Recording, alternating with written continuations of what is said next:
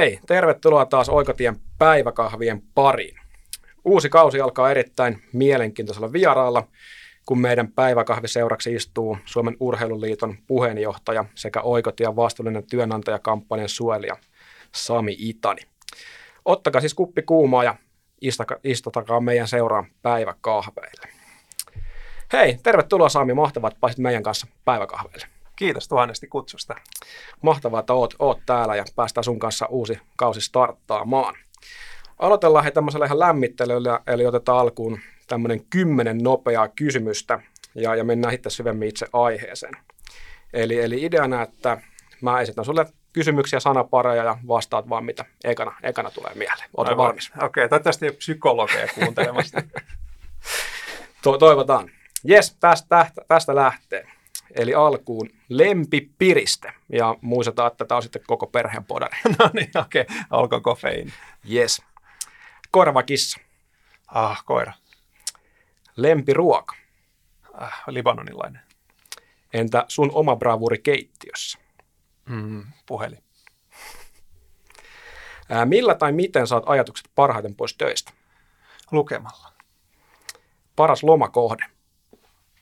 Mm-hmm. Pyhäjoki. Yes.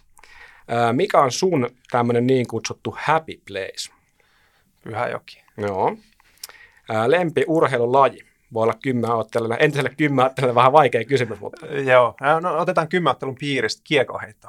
helppo, lepposa laji. Sitten meikäläisen ehkä tämmöinen lempi, lempiväittelyn aihe. Cristiano Ronaldo vai Lionel Messi? Ugh, mä haluaisin politisoida tämän kysymyksen, mutta mennään, mennään simpelisti Messi. Ai, ai, ai. Jees, sitten viimeinen. Mikä tulee mieleen sanaparista vastuullinen työnantaja? Hmm. Ajankohtainen ja välttämätön. Jes, mahtavaa, kiitos. Hyvä, sitten, sitten mennään tarkemmin, tarkemmin teikäläiseen. Et, ä, sulla on tosi mielenkiintoinen tausta. Olet toiminut Aalto-yliopiston kauppakorkeakoulun työelämäprofessorina, maailman suurimman henkilöstöpalveluyrityksen johtotehtävissä ja olet myös entinen huippuurheilija. Kuulijoita varmaan kiinnostaisi kuulla, jos kerrot ihan omin sanoin, kuka oikein on Sami Itani ja miten olet päätynyt nykyiseen työhön Suomen, Suomen urheiluliitolla? Oh, toi onkin aika killeri. Mä niin kuin Aki Hintsa kysyy, että osaatko vastata, että kuka olet, mitä haluat ja onko elämä kontrollissa, niin ei, ei ja ei. Mutta tota, uh, joo, siis ehkä tälle ammatillisesti, jos lähtee purkamaan kuka olen, niin, niin luottamustehtäviä useita. Ja tämä Suomen urheiluliiton puheenjohtajuus, jossa nyt aloitin neljännen vuoden ja toisen kauteni, niin sehän on luottamustehtävä, se ei ole päivätyö. Että nyt, minä olen tuonne yliopistolle työelämäprofessoriksi siirtynyt päivätöitä tekemään. Mä uskon, että mä oon aika semmoinen hyvän tahtoinen, levoton sielu ja silloin sitä levottomuutta purkaa aika monen asia, oli se sitten kansalaisaktiivisuutta tai vanhemmuutta tai päivätöitä tai, tai jonkinlaista vaikuttamista, niin, niin, niin koitan pitää paketin kasassa ja ilman, että siitä liikaa ongelmia aiheutuu itselle tai läheisille. Mahtavaa. Sitten ehkä itteni aina kiinnostaa niin kuin urheilu, itsekin alasarjassa joskus kiekkoa pelannut, niin tosiaan tästä sun vahvasta urheilutaustasta ja tästä kymmenottelusta, niin, niin, niin miten sä koet tuon sun urheilutaustan, miten se on vaikuttanut vaikka työelämän minään? Että onko sulla mm. jäänyt jotain rutiineita, mitä sä toistit vaikka ennen, ennen urheiluskaboja tai näin, että, ja toisaalta, että mitä hyviä oppeja sä oot sitten ottanut urheilusta mukaan niin työelämään? Joo, ky- kyllä mä uskon, että sellainen urheilija-identiteetti ja tietyllä lailla niin maailmankuvakin.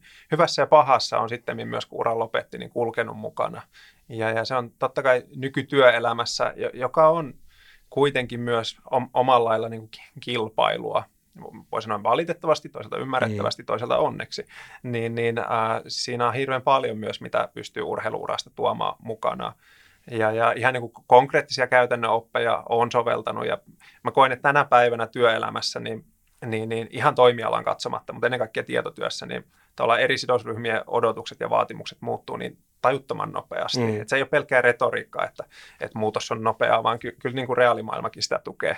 Ää, ja sellaisessa ympäristössä niin nimenomaan sen niin kuin perinteisen työelämän ulkopuolelta saadut opit, ne, ne voi olla vaikka urheilun parista, ne voi olla just sieltä kotoa, ne voi olla koulusta, ne voi olla harrastuksista, vapaaehtoistyöstä, pianonsoitosta, ihan sama. Niiden taitojen ikään kuin käsitteellistäminen ja siirtäminen uuteen ympäristöön on paljon arvokkaampaa kuin koskaan aikaisemmin. Mm. Ja mä itse ollut sille onnekas, että on, on ollut työyhteisöissä, jossa on annettu tilaa ja mahdollisuus hyödyntää sitten tämmöisiä muualla opittuja taitoja.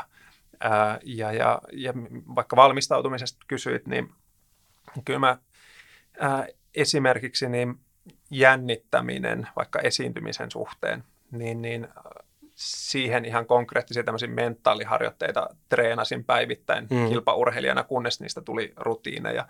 Ja sitten työelämässä, kun joutui puhumaan isoille yleisöille. Mä oon niin perusluonteeltani aika introvertti ja mm. sille vetäytyvä, mutta sitten osaan tavallaan emansipoitua yleisö edessä myös, niin, niin, niin joutui ja pääsi harjoittelemaan ihan niillä samoilla metodeilla huomasi, että sama, sama kuin ennen, ennen kuin lähti telineisiin ja jännitti ja jalat oli ihan pehmeänä ja, ja sitten teit tietynlaisia vaikka hengitysmielikuvaharjoituksia, mm. sä rentoudut, ää, niin yhtä lailla ennen kuin meet sitten stageelle tai korona-aikana niin, niin, niin kameran eteen, niin samoilla harjoitteilla pystyy rentoutumaan ja sitten saamaan semmoisen tietynlaisen itseluottamuksen. Mm.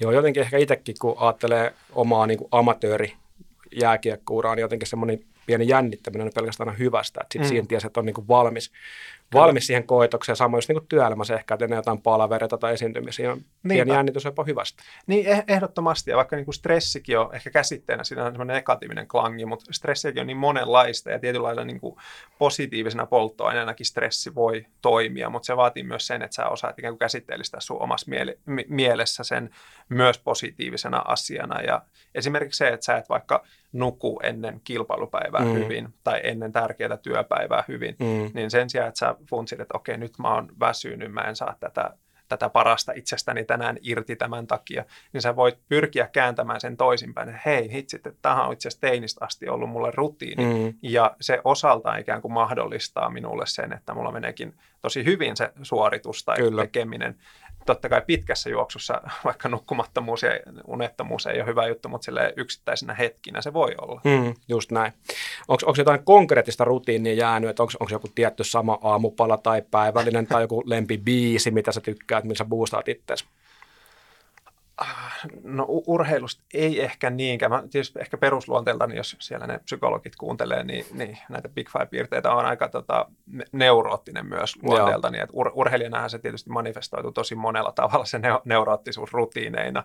Ja nyttemmin sitten työelämässä niin ei, ei kyllä ole mitään, ei ainakaan tule mieleen, että olisi. Ää, itse asiassa niin kilpaurheilija, se ei varsinaisesti katso myöskään sitä sun tasoa, millä mm. sä oot mm. urheilu, vaan sitä sun niin kuin heittäytymisen tasoa mm. ennemmin. Että se voi olla niin kuin piirikunnallinenkin taso tai olympiataso silleen niin merkitys, vaan miten niin kuin intohimoisesti ja henkilökohtaisesti sä oot siihen suhtautunut. Niin jos sä oot muksusta asti kasvanut siihen, vaikkapa urheilun kautta, niin sellainen tietynlainen niin kuin tunnesäätely, niin – tulee aika helpoksi loppujen mm. lopuksi. Ja sitten taas niin kuin työelämässä, mikä on osittain myös ikävä asia mun mielestä, että niin kuin varsinkin johtotehtävissä sun pitää olla erinomainen niin kuin säätelemään tunteita, ettei se Kyllä. vaikuta negatiivisesti niin kuin organisaatio, niin, niin se ei ole ollenkaan niin kuormittavaa kuin sit ehkä jollekin toiselle voi mm. olla. Hyvä pointti, aivan. Mm. Kyllä. Mahtavaa. Hei, sitten hypätään, hypätään tarkemmin tuonne vastuullisuusasioihin ja Oikotien vastuullinen työnantajakampanjaan. Olet tämän kauden vastuullinen työnantajakampanjan suojelija. mikä saa sinut lähtemään kampanjan suojelijaksi ja mihin asiat haluat, haluat niin suojelen ominaisuudessa vaikuttaa ja kiinnittää huomiota tai sitten herättää enemmän, enemmän keskustelua? Joo, siis e-, ehdottomasti kun kuulin tästä, mä olin silleen, että eihän minä nyt voi olla suojelija. Miksi minä, että, että täällä on niin, niin paljon hienoja vastuullisuuden ammattilaisia. Tästä pieni huijarisyndrooma taas paino heti läpi, mutta oli niin kuin tosi, tosi otettu mahdollisuudesta saman tien kyllä. Että totta kai haluan olla, että mä koen, että tässä oikeasti voi antaa oma viispennisen niin taas yhtä kanavaa pitkin niin kuin yhteiskunnalle. Mm. Ja, ja, ja tietysti kun yrityskonteksti, olkoonkin, että tämä kampanja ulottuu myös niin kuin perinteisen yrityselämän ulkopuolelle niin kuin erilaisiin instituutioihin ja työnantajiin, niin, niin äh, on oli helppo suostua ja tietysti niin kuin, ää, oikotie vaikka ää, organisaationa brändinä itselle tuttu ja silleen turvallinen, että mä tiedän, mm. että siitä ei tule negatiivista spilloveria, mm. niin, niin, niin, se oli ilman muuta. Ja, ja totta kai, että Jasinen tunnen, joka oli edellisen vuoden Joo. Äh, suojelija ja mulla on ihan valtava niin kuin arvostus häntä kohtaan niin kuin am- ammatillisesti ja inhimillisesti, niin, niin, niin koen, että sillä polulla, jos saa sitten olla seuraava tipuaskel eteenpäin, niin on, on vaan tosi otettu. Ää, minkälaisia asioita sitten koen tärkeäksi? Kyllä mä haluan ehkä, ehkä niin kuin laajemminkin saada, saada ihmisiä toiset pohtimaan vastuullisuuskysymyksiä ja, ja miettimään niin kuin konkreettisia tekoja mutta yhtä lailla myös tuoda sitä semmoista omaa haavoittuvaisuutta, niin että mä en ole mikään niin kuin viimeisen päälle asiantuntija mm. vastuullisuudessa ja, ja mä, en, mä en ole todellakaan mikään pyhimys, että mä oon ihan oppimatkalla itsekin, että se tahtotila on tärkeä ja, ja on hirveän arvokasta mielestäni tavallaan vertaistuen näkökulmasta, että semmoisia niin hardcore-osaajia, jotka tietää, mitä vastuullisuus on, mm. miten sen voi toteuttaa käytännössä eri organisaation tasoilla tai niin kuin yksilö, tiimi, organisaatio, yhteiskuntatasoilla, niin, niin eihän eihän semmoisia superihmisiä olekaan. Mm, just niin ehkä tietyllä lailla tehdä lähestyttävämmäksi tätä teemaa, että me ollaan kaikki tässä oppimassa. Mm. Niin ja jokainen voi omilla teoillaan vaikuttaa ja Kyllä. just näin ja niin kuin hyvä pointti, että ei tarvi olla mikään hardcore-asiantuntija välttämättä. Niin, Kaikilla niinpä. meillä on rooli tässä Joo, se, yhdessä. se on ihan totta ja tavallaan niin vastuullisuuttakin, niin jos funtsi organisaatiossa, niin, niin, niin aika helposti meillä kaikilla on taipumus niin siirtää sitä päätöksentekoa vastuuta sinne ylöspäin, oli se sitten toimiva johto tai, tai omistaja tai, tai tavallaan samahan me tehdään vaikka politiikassakin, niin se on Suomessa ongelmat on Arkadianmäellä ja Arkadianmäelle ne on Brysselissä ja näin, mm-hmm. näin poispäin. Ja, ja globaaleissa korporaatioissa on mm-hmm. aina se iso paha pääkonttori siellä jossain Lontoossa tai New Yorkissa, josta kaikki käskyt tulee, jotka ei ole kivoja. Niin, niin kyllä mä haluan kääntää sen toisinpäin, että ilman muuta meillä kaikilla on paitsi henkilökohtainen mahdollisuus, niin ennen kaikkea henkilökohtainen vastuu. Että mm. se, se, sitä ei vaan voi ulkoistaa sinne yläkertaan, vaan pienillä, pienilläkin teoilla ja semmoisella arkisella ikään kuin kohtaamisella ja hyvän tahtoisuudella on kuitenkin loppujen lopuksi paljon paljon suurempi merkitys kuin jollain hienoilla ää, tämmöisillä yhteiskuntavastuustrategioilla ja PowerPointeilla. Mm. Joo, tässäkin, että pienistä puroista kasvaa iso virta, iso mm. virta ja kaikki niin teot ja toimintat on tosi tärkeitä. Kyllä. Just näin. Yes. No sitten, sitten mennään enemmän tähän niin arvomaailmaan, niin monesti nykyään varsinkin työntekijä peilaa omia arvoja niihin työnantajan arvoihin ja pohtii, mitä hy, ne hyvin niin osuu, osuu yksin. Mitkä on sulle niitä tärkeimpiä arvoja vastuullisessa työnantajassa ja miten, miten sä itse edistät näitä asioita? Hmm. No joo, siis me, meillä kaikilla loppujen lopuksi on, mä, mä uskon, että tähän, tähän ikäänkin, kun on aikuistunut ja näin poispäin, niin tietyllä lailla semmoiset perusarvot on jo aika fiksautuneita ja, ja, ja ne ei siitä ihan hirveästi heilahde ja se on äärimmäisen kuormittava, jos sä jo, jossain kohtaa huomaat, että vaikka 40 tuntia sun viikosta ja, ja 60 tuntia, kun otetaan ajatustyö mukaan, niin, niin menee jossain kontekstissa, jonka arvoja sä et allekirjoita. Mm. Et se, silloin yksinkertaisesti, jos vain on mahdollisuus, niin ei kannata jäädä siihen. Niin, niin kyllä mulle va, vaikkapa työnantajalla, niin totta kai vastuullisuus, mitä ikinä se sitten tarkoittaa, se on mm. tosi laaja käsite, mm. ja sitä voidaan ikään kuin myös hyväksi käyttää, hyväksi käyttää että, että, että kehystetään omat teot vastuulliseksi, vaikka tiedetään, että ne ei ole välttämättä vastuullisia. Niin, niin vastuullisuus kaiken kaikkiaan on mulle tietyllä lailla itseisarvo ja äh, lähtökohta, mutta myös sellainen egalitaarisuus, niin kuin tietynlainen tasa-arvo, että mä ymmärrän, että konkreettiset niin kuin vaikka organisaatiohierarkiat, niin niille on oma roolinsa, on syy, miksi organiso- organisaatiot on niin samanlaisia nyt kuin ne oli 1950-luvulla. Mm. Uh, mutta että, että nimenomaan se, kuinka ihmiset näkee toisensa ja arvostaa toisia huolimatta siitä vaikka organisaatio, niin kuin asemasta tai positiosta, niin se, se on ehkä kulttuurinen kysymys, mutta mulle se on myös niin kuin arvokysymys ja mä huomaan isoja eroja eri yhteisöjen välillä. Et mieti siellä omaa työyhteisöäsi, että miten, miten teillä kohdataan niin kuin organisaation eri rooleissa olevat vaikka vaikka harjoittelijat tai mm. juniorit tai toimitusjohtajat tai näin poispäin ja miten, miten he kommunikoivat keskenään. Se, se on mulle tärkeää ainakin.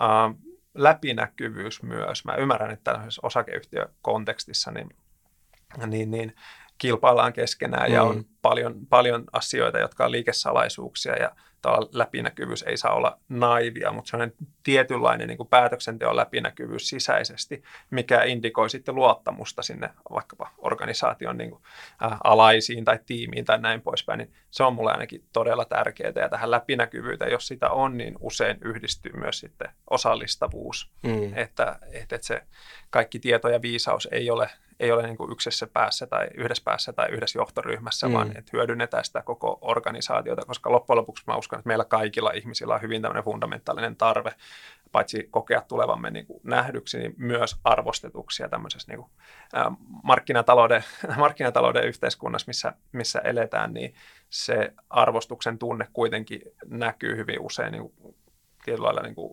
tuottavassa, kaupallistettavassa työssä ja, ja, ja kyllä koen, että se on tärkeää, että erilaiset ihmiset niin kuin otetaan huomioon ja, ja oikeasti kuunnellaan heitä. Mm. Joo, ja puhuu tuosta läpinäkyvyydestä, niin kyllähän sekin niin kuin kaikessa toiminnassa luo sitä luottamusta niin, niin sitten asiakkaisiin kuin sidosryhmiin kuin sisäisesti. Aivan, aivan. Ja tässä mä uskon, että semmoinen tietynlainen paradigma muuttuu kyllä, että, että äh, pa- paljon puhutaan, no varsinkin tietysti tuolla julkisen sektorin ja järjestömaailman puolella läpinäkyvyydestä, missä se on vähän eri konteksti kuin korporaatiokontekstissa, niin puhutaan läpinäkyvyydestä, mutta loppujen lopuksi mä en usko, että ihan hirveästi on oikeasti sitä läpinäkyvyyttä, vaikka jos mietitään kansainvälisiä listattuja isoja yrityksiä, ää, ottamatta tämmöistä normatiivista hyvää paha kantaa, ei, en ollenkaan sitä tarkoita, mutta että ää, se paine sijoittajilta omistajille ja omistajilta toimivalle johdolle ja työntekijöiltä sinne toimivalle johdolle ja hallitukseen ylöspäin, niin se kasvaa koko ajan sille, että tämä läpinäkyvyys on itse asiassa elinehto, tietynlainen läpinäkyvyys. Ja, ja äh, vaikkapa, no olematta se enemmän provosoiva, niin esimerkiksi tietynlaiset verotukseen liittyvät kysymykset, mm-hmm. niin, niin mä tiedän, että meillä on erilaiset niin kuin IFRS-raportoinnit ja näin poispäin, jotka antaa tietyt raamit sille, että toimitaan läpinäkyvästi, mutta loppujen lopuksi niin se harmaa alue, mikä ei ole laitonta, mutta sitä ei haluta viestiä ulospäin, vaikkapa verotukseen liittyen, niin jos sinne tuodaan läpinäkyvyyttä, niin meillä on paljon organisaatioita, joilla on hieno vastuullinen työnantajabrändi ja ne tekee hyvää työtä ja näin poispäin, mutta se laskisi merkittävästi. Mm. Niin mä sitäkin kautta haluaisin, että sitä läpinäkyvyyttä lisätään. Kyllä. Sitten mennään tuohon itse vastuullisuuteen, niin kuin puhuttiin, että se on laaja, laaja käsite, käsite ja myös meidän tuoreen vastuullinen työnantaja tutkimuksen mukaan yli 60 prosenttia työntekijöistä pitää vastuullisuutta hyvin tärkeänä asiana, muun muassa mm. kun puhutaan työpaikan valintakriteereistä. Niin missä sun mielestä työnantajat on tehnyt hyvää työtä ja onnistunut, ja missä taas sitten on eniten kehitettävä, jos mietitään mm. vastuullisuusasioita? No siis vastuullisuus kaiken kaikkiaan, se, se, sitähän alkaa tulla sellainen tietynlainen niin kuin hegemonia, että sä et pysty niin kuin minkään toimialan, minkään kokoisena organisaationa olemaan uskottava ää, asiakkaille tai työnhakijoille tai työntekijöille jos, tai sijoittajille, jos, jos sä et oikeasti ota vastuullisuutta myös niiden PowerPointien ulkopuolella käytäntöön. Että, että tämä on ehdottoman hienoa ja tämä on myös asia, joka on muuttunut, kiitos työnantajien, niin viimeisen kymmenen vuoden aikana mm. mielestäni.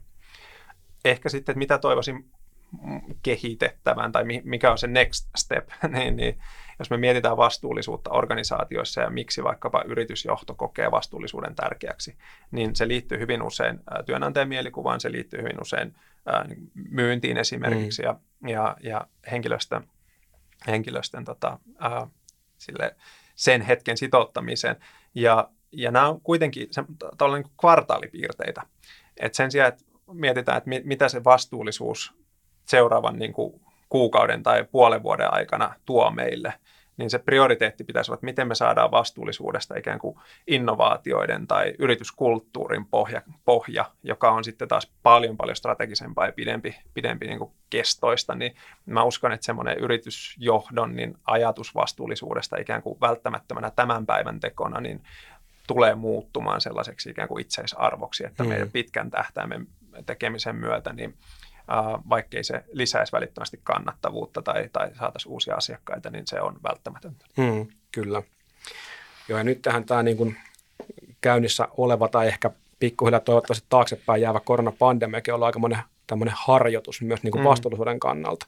Että siinäkin on muun muassa mitattu hyvää esihenkilötyötä ja Kyllä. näin päin pois. Ja miten niin kuin vaikka yritys luottaa työntekijöihin sellaisella alalla, missä tehdään paljon etätyötä. Niin Aivan. Niin se, sekin on varmasti luonut niin kuin sekä haasteita, mutta tuonut paljon lisää tähän vastuullisuuskeskusteluun. Joo, e- ehdottomasti tämä on ollut mahtava tämmöinen sosiologinen koe, että korona-aika työ, työelämässä. Ja, ja siellä on paljon niin kuin mun mielestä hienoa ja kaunista ja oivalluksia ja niin kuin oikeasti harppauksia, mutta samanaikaisesti on myös niin kuin, uh, niitä ongelmia tavallaan mm. y- yksin jättämistä tavallaan henkisesti Kyllä. tai toiminnallisesti yksin, yksin jättämistä ja näin se voi olla tahatontakin, mutta tavallaan ne punaiset liputkin on tullut näkyviin myös tämän pandemian myötä, mikä on sinänsä niin, niin kuin siunaus eikä niinkään kirous, mm. että pystytään puuttumaan niihin.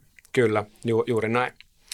No sitten mennään, mennään seuraavaan aiheeseen ja tämmöinen niin kuin suomalainen kulttuuri, niin siinä ehkä ei oikein osata tai, tai niin kuin uskalleta kehua, kehua itseään, niin miten yritykset ja eri toimijat voisivat tuoda näitä vastuullisuustekoja entistä rohkeammin esille?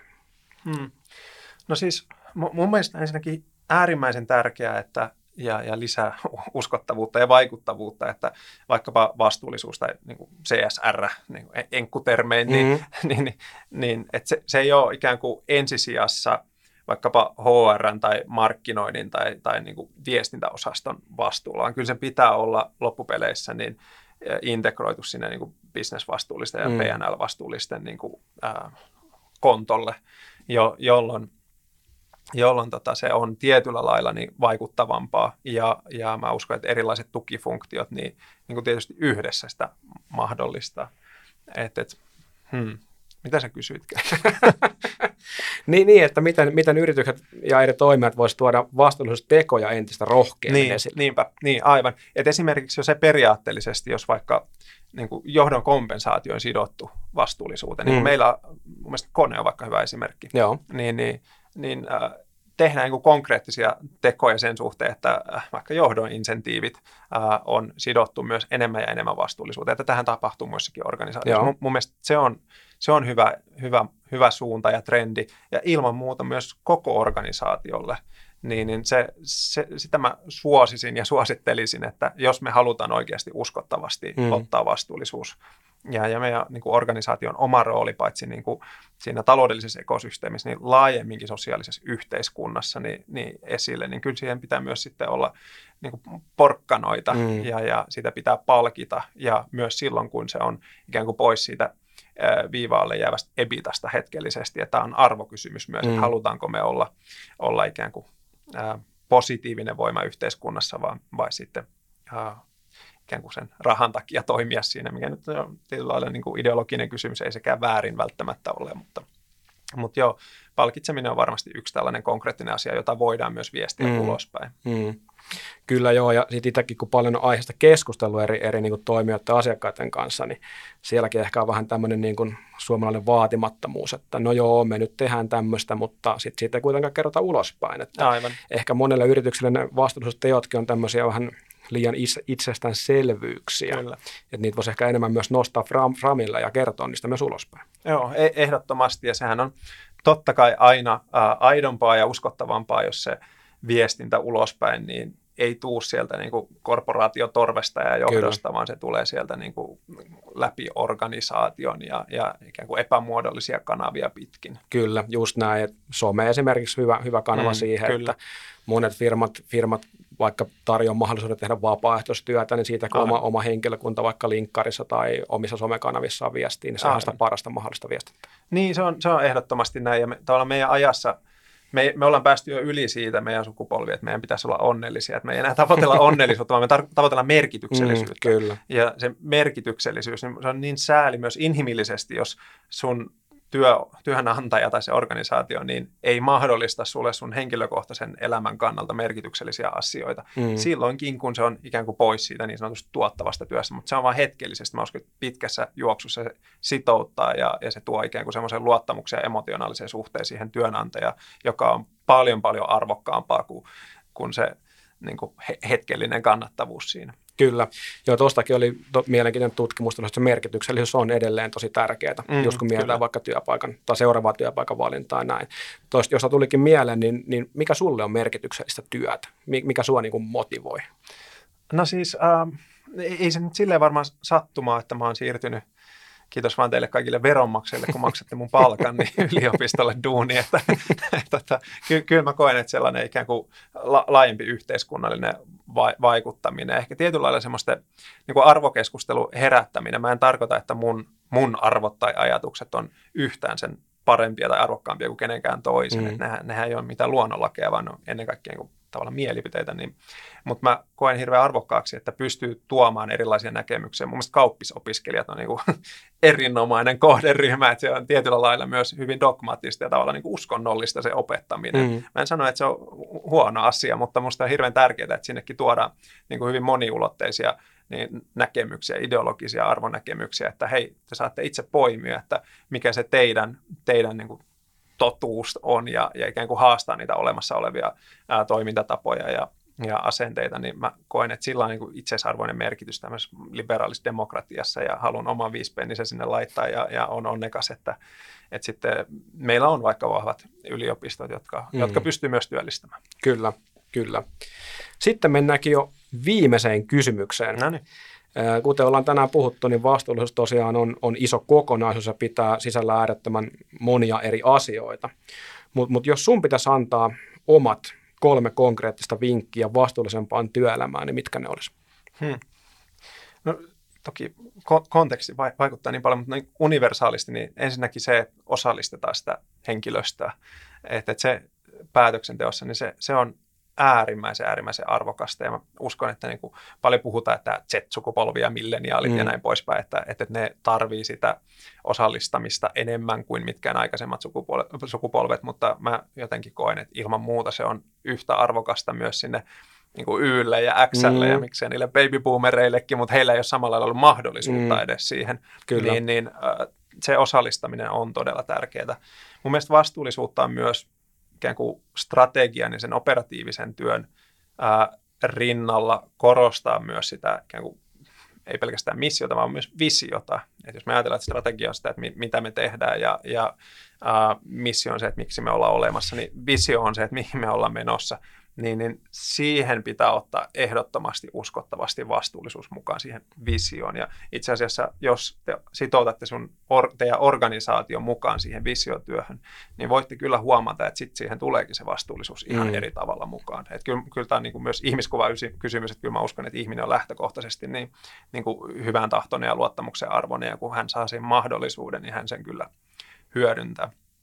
Mm kolmanneksi, niin no, me puhuttiin aiemmin läpinäkyvyydestä, mm. niin, niin olkoon se läpinäkyvyys sitten. Tietysti vaikka tuolla järjestöpuolella, missä itse on erilaisissa rooleissa, niin, niin, niin tietyllä lailla läpinäkyvyyden velvoite ja mahdollistaminen on helpompaa myös kulttuurisesti ja, ja niin kuin sääntöjen puolesta kuin sitten niin vaikka listafirmoissa se on, mutta miettikää mahdollisuuksia sillä sisäisesti, kuinka te pystytte esimerkiksi päätöksenteko, päätöksenteon läpi, läpinäkyvyyttä lisäämään, että se on paitsi niin kuin hyvä vastuullisuusteko, niin se on todennäköisesti erinomainen viestintäteko. Mm. Joo, ja just toi, että pääsee niin kuin osallistumaan päätöksentekoon, eikä ne tule vain ylhäältä annettuna, niin kyllä mm. sillä on paljon suurempi vaikutus varmasti sitten kokonaisuudessa. Ehdottomasti. Mahtavaa, hei. Kiitos paljon Sami Itani. Mahtavat päähit päiväkahvelle meidän kanssa ja vielä iso kiitos myös siitä, että olet tämän vuoden kampanja suojelee. Kiitos tuhannesti. Kiitoksia. Hei, kiitos myös kuulijoille päiväkahviseurasta ja tervetuloa taas meidän kanssa päiväkahvelle, kun aika on.